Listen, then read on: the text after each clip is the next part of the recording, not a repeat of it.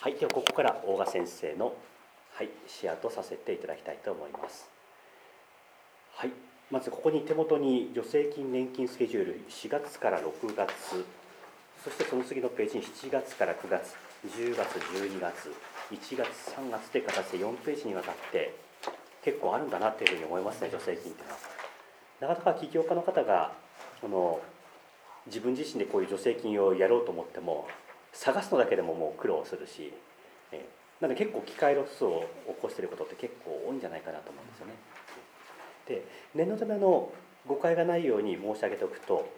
多分知らない方も多いと思うんで助成金って何なのかって思うんですね。助成金っていうのはあの融資ではなくて融資だと例えば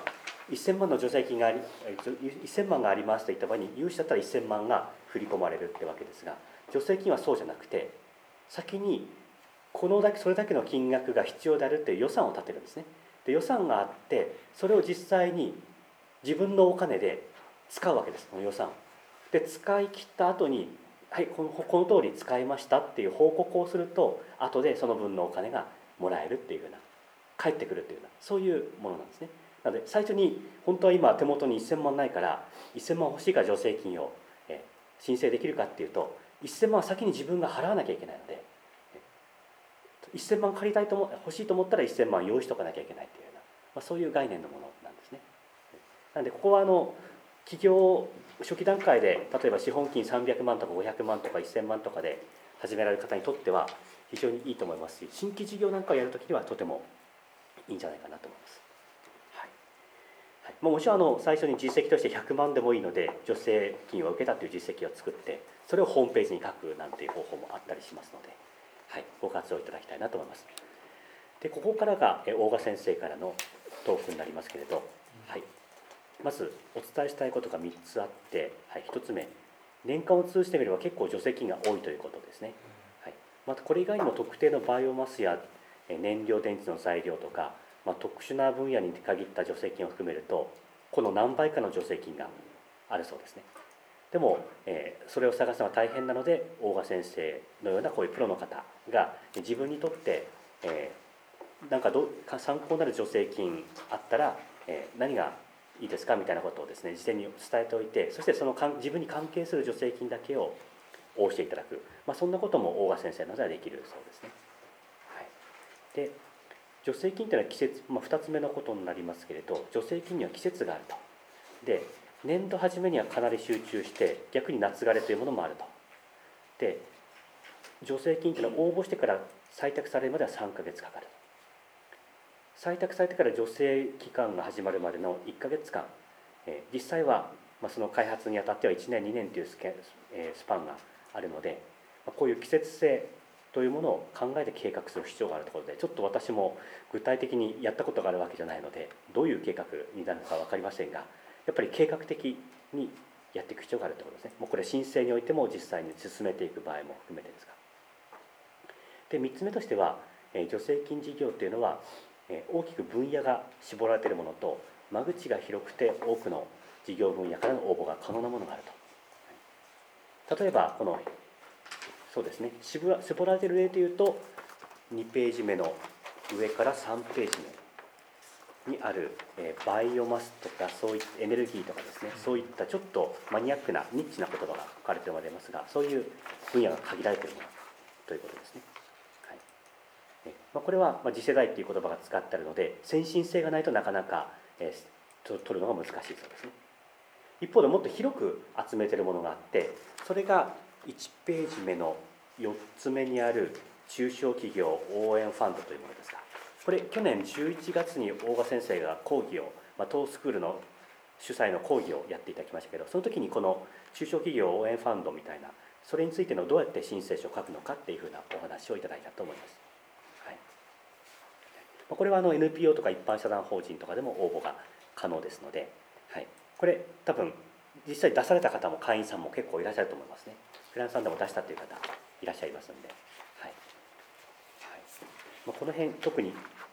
上限800万というこの辺は結構額としても大きいですし少々で起業する方にとっては、まあ、800万というのは用意できない金額じゃないと思いますのでお勧めしたいですね。はい、で最後4つ目としてえー、毎年の変動に要注意ということで特に最近は政府の方針が安定しないので今年もあると思っていた助成金がなくなったり内容がまあ絞り込まれちゃったりするとなので3か月後にあると思っていた助成金が実はなくなってしまうなんていうふうなことがあったりするということですね。で例えば1ページ目の8個目にあるイノベーション推進事業っていうのがありますね8個目にイノベーション推進事業これは6年続いたけど今年で終わるそうですね。なんである今までずっと毎年これを頼りにしてたけれど突然なくなるというリスクも考えておく必要があると。はい、ということで、えーまあ、この辺っていうのはちょっと私もまだ大賀先生のサービスメニューと理解してるわけではないんですけれどこの辺の情報提供、えー、でしたらまずはご相談くださっても個別にご相談くださってもいいんじゃないのかなと思いますのでもし自分で何か資金的に将来的に必要なものがあるという方は一度大賀先生にですね、えー、コンタクトを取ってくださって問題ないということですね、まあ、初回は無料で相談に乗ってくださるというそうなので、まあ、当然あのこれはお互い会員さん同士でこのこういう支え合うというところもありますからお互いがお互いが先生であり生徒であるというふうな概念のもと力を自分がそうですね、えー、先輩から学びたいということであればこういうふうに大賀先生の助けを借りるなんていう方法もありかなと思います。はいまあ、会場内では直接今助成金が必要のある方っていうのは少ないかもしれませんけど見た感じで言うと在宅ご参加の方の中では、まあ、融資を受けたりしている方も結構いらっしゃるのでもしかしたら助成金というニーズがある方もいるかなっていう感じがしています。はい、はい。まあ、この辺り昨年の11月に一度大賀先生結構あれは評判で1週間の募集で確か30名ぐらい申し込みがあったんですかね講義にですね、え金額が5000円と無料じゃなかったんですけどかなりやっぱり助成金に、え興味ある方多いと思いますので、はい、お気軽にご参加してみてください。はい、はい、なんか聞いてみたいこととかってありますかね？私からコメントできることも後で大賀先生からのご返答を待つものと両方に分かれるかと思いますけど。